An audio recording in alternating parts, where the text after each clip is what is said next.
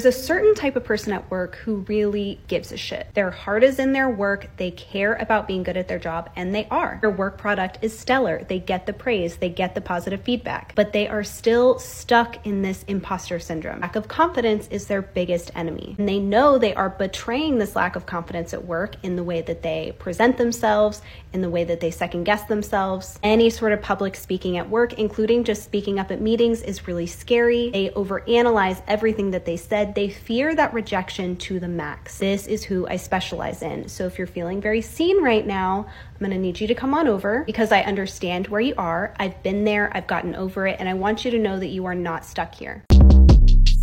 Shortcast Club